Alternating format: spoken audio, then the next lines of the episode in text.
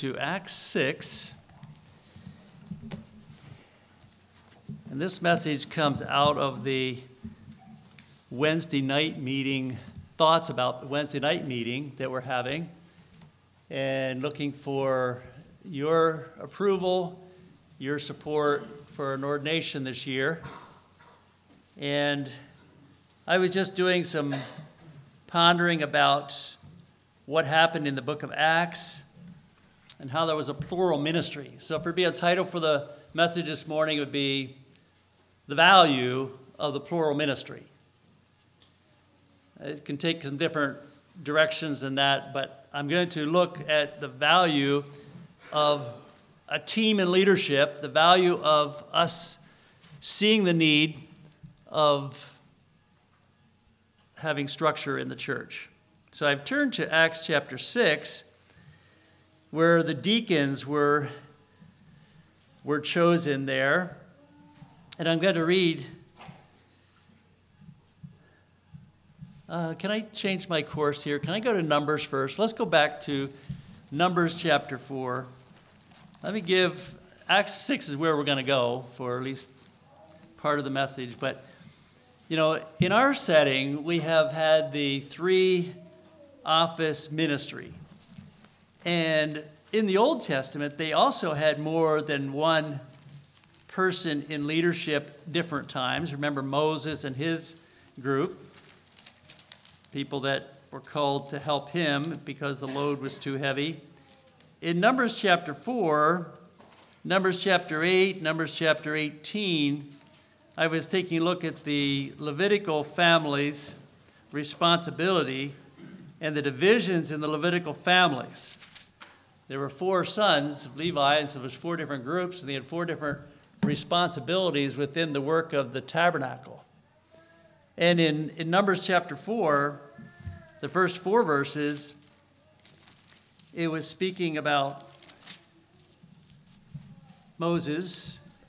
The Lord spake unto Moses and unto Aaron, saying, Take the sum of the sons of Kohath from among the sons of Levi, after their families by the house of their fathers, from 30 years old and upward, even until 50 years old, all that enter into the host, to do the work of the tabernacle of the congregation.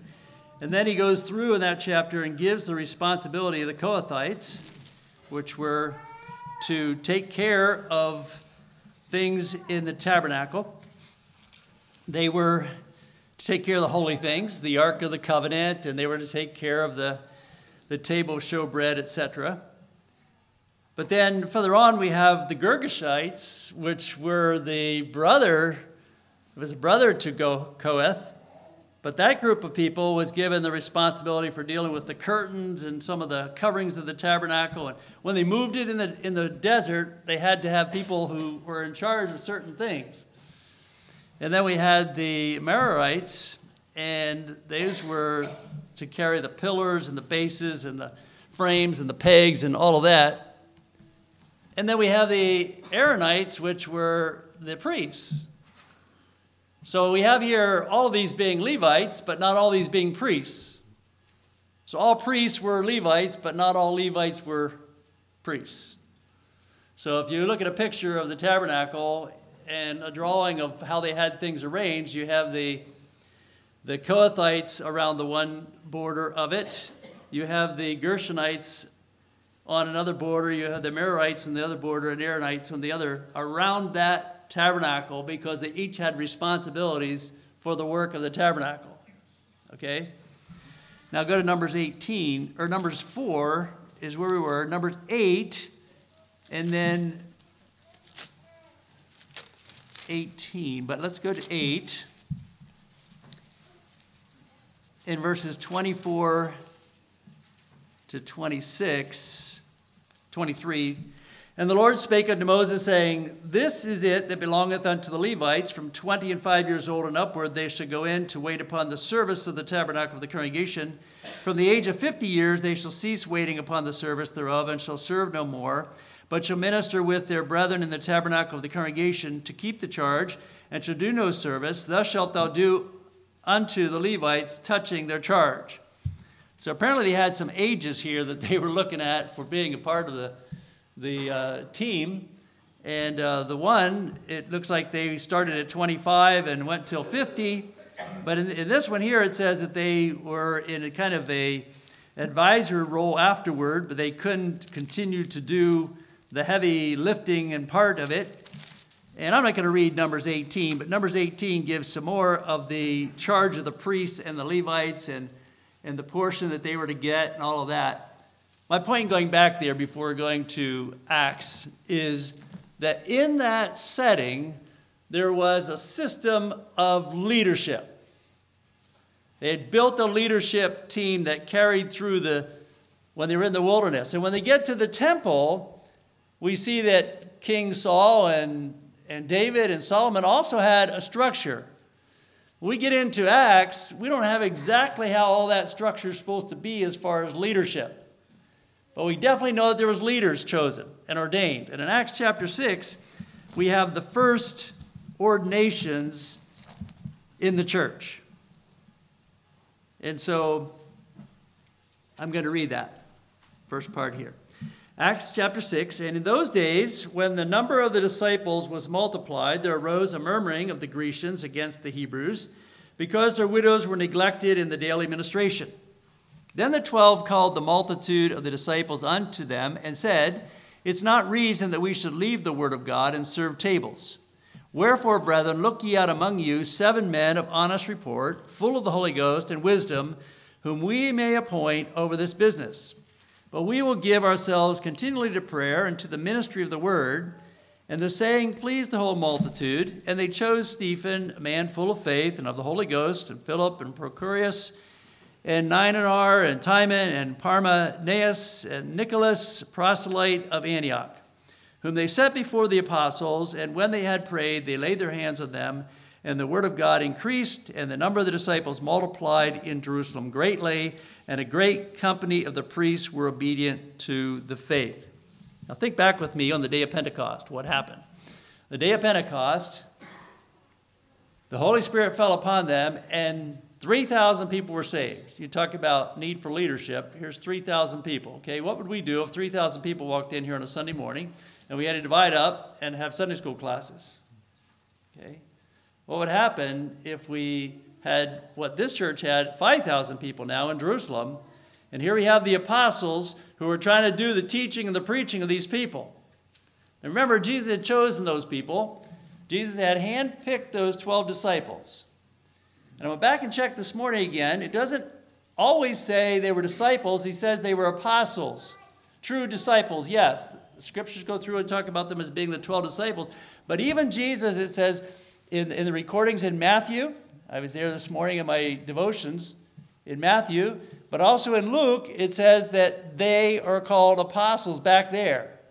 I was trying in my head think, when did they first get the name changed from disciple to apostles? Well, that straightened it up for me, okay? But literally, they became people who were sent out, and that's what the word apostle means, one that is sent out. And so we have in the beginning of the church, the 12, remember Judas wasn't among them because he had committed suicide, and they ordained another person so that there was now 12 again, and those were the leaders of the church until this chapter right here. And here we have now the 6 that were ordained, so now we have 18 leaders, right? No, it says 7 deacons, right? So it had 19 leaders. So here they are. The plural ministry is well established here. And as we go through the book of Acts, we see different times where they were told that they are to ordain elders within the church or people within the church to do the work of leading. If you think about the first 100 years of the church, they were setting precedent. We don't have a lot about how they chose their leaders. We know at Acts 1, they used a lot to choose the 12th disciple or 12th apostle. We don't have a lot about how they structured responsibility. But at Acts 6 here, we have that there was a differentiation between the physical and the spiritual. And the deacon was supposed to serve and make sure that the physical needs of the congregation were met. I don't know how you do that with 5,000 people, with 7 men, okay? But there was attention given to those needs. And so the others could pray and teach. That's what they ordained the deacons for, so that they, as apostles, would still be able to focus on praying and teaching. So we have the first 100 years of the church. We call it the apostolic age, okay? And the apostles were one who saw Jesus, who were taught by Jesus. And we don't have a title like that in the church today, because it doesn't fill that definition of having seen Jesus or having been taught directly by Jesus. We do know there's some others that got the title apostle, and by definition of one cent, it fits. We call our missionaries apostles 1 cent. We call people 1 cent. We call them apostles, but we kind of keep that name. That name's been kept throughout church history as for the 12 disciples mainly, because they were in charge of passing on the doctrine that Jesus had taught them, and they were responsible for establishing patterns within the church that became foundational. So we have the first 100 years as the apostolic age. And John, the beloved disciple of Jesus, would be the one that died last, according to history. And he's the one that did not die by martyrdom. He died a natural death. He wrote the book of Revelation. It's thought around AD 96. So here he is as a last of the apostles in the apostolic age, considered to be finished. But we have throughout those years different titles that have come up, and here we have deacons that come up. We have titles like presbytery that come up. You have title like elders or bishop or ministers or helpers or even teachers. And so we need the involvement of many people to have the church function. In Ephesians chapter 2, it tells us that the church was built upon the foundation of the apostles and the prophets, with Christ being the cornerstone. And so when we think of what the prophets taught us, they taught us the divine things from God. The apostles heard the divine things from Jesus. And we have Jesus as being that cornerstone by which everything is built, looking back at who he was. So Ephesians uses that and gives a visual of a building and statement there that there is a foundation of Christ Jesus, but there's also a cornerstone of Christ Jesus, and there's the prophets' teachings, and there's the apostles' teachings, and those are things that have been the foundational building of the church. And so we look at the book of Acts, and we see here things that were done for the first time, some of them. And it doesn't give us that everything has to be done just like the book of Acts.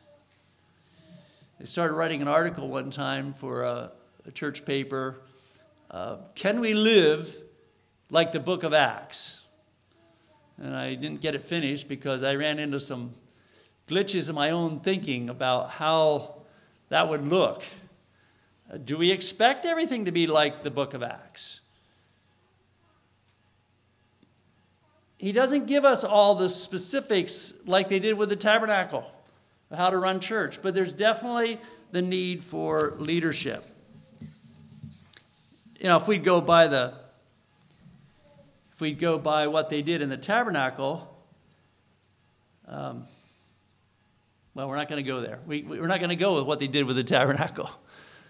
We can say that there were reasons that God had given them the prerequisites for being in leadership, and also giving them the responsibilities that they were to have.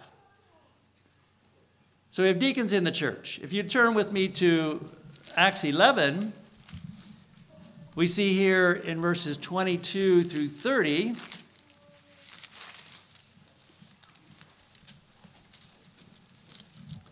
that there's helpers in the ministry. Barnabas is sent out, and later he calls Saul to help. Let me read those verses. Acts chapter 11, verses 22 to 30. Then tidings of these things came unto the ears of the church, which was in Jerusalem. And they sent forth Barnabas, that he should go as far as Antioch, who when he came and had seen the grace of God, was glad, and exhorted them all, that with purpose of heart they would cleave unto the Lord. For he was a good man, and full of the Holy Ghost, and of faith, and much people was added unto the Lord. Then departed Barnabas to Tarsus for to seek Saul. And when he found him, he brought him unto Antioch. And it came to pass that a whole year they assembled themselves with the church, and taught much people. And the disciples were called Christians first in Antioch.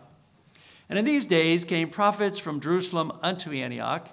And there stood up one of them named Agabus, and signified by the Spirit that there should be great dearth throughout all the world, which came to pass in the days of Claudius Caesar. Then the disciples, every man according to his ability, determined to send relief unto the brethren which dwelt in Judea, which also they did, and sent it to the elders by the hands of Barnabas and Saul. We have in Acts 15, which we don't refer to or go to, but about apostles, about the elders, about the leaders that were chosen that came together to give direction for how to bring the Jewish people into, the Christians into, the Gentiles into the church. The Jewish people were the first ones that came into the church, and then they had a question how you bring the Gentiles into the church. And there was some decisions made there in Acts 15 by the apostles, by the elders, by the helpers, and so on. In Acts chapter 14, verses 21 to 25, Acts 14, 21, jumping in the middle of a missionary journey here. When they had preached the gospel to that city, had taught many, they returned again to Lystra and to Iconium and Antioch, confirming the souls of the disciples and exhorting them to continue in the faith, and that we must through much tribulation enter into the kingdom of God. When they had ordained them elders in every church and had prayed with fasting, they commended them to the Lord, on whom they believed. And after they had passed through Pisidia, they came to Pamphylia, and when they had preached the word in Perga, they went down into Attalia, and then sailed to Antioch, from whence they had been recommended to the grace of God for the work which they fulfilled. And when they were come and had gathered the church together, they rehearsed all that God had done with them, and how he had opened the door of faith unto the Gentiles, and there they abode long time with the disciples. So he's talking about the elders. And there's other places in the scripture which the same word is used for bishop. And so we have that as one of the threefold offices of our church, to have someone that is a spiritual leader, more an administrative role. And we have that there's people in Timothy and in Titus who served in those roles. I don't know if you ever noticed at the end of Timothy, there's a little footnote in most Bibles that says that Timothy was the first bishop of Ephesus. Check your Bible right now. What's yours say? 1 Timothy or 2 Timothy, at the end of my Bible anyway, it says Timothy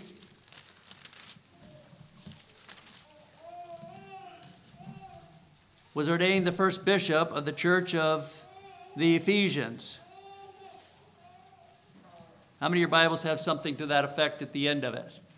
Okay, so it's obvious that Paul was writing 1st and 2nd Timothy, and he was getting his replacements ready here, and he ordained Timothy as the first bishop. Now we're right close to Titus, so we could go to the same with Titus at the end of that, and mine at least says, It was written to Titus, who was ordained the first bishop of the church of the Cretans.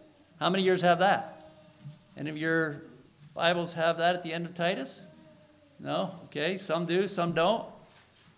So history records that Titus was the first bishop that was ordained for the island of Crete, the Cretans. So we have this, that there was a leader chosen to give some oversight. There were elders, there were ministers, there were deacons. And we have in Titus, in Timothy and in Titus, we have the qualifications for being bishop and for being deacon. Doesn't have qualification for being minister, but it has elders as bishops and it has the deacons. So it apparently carried on. It wasn't just that it was a one-time thing in Acts 6 where they ordained deacons, but that there was a ongoing, and there was qualifications given for that.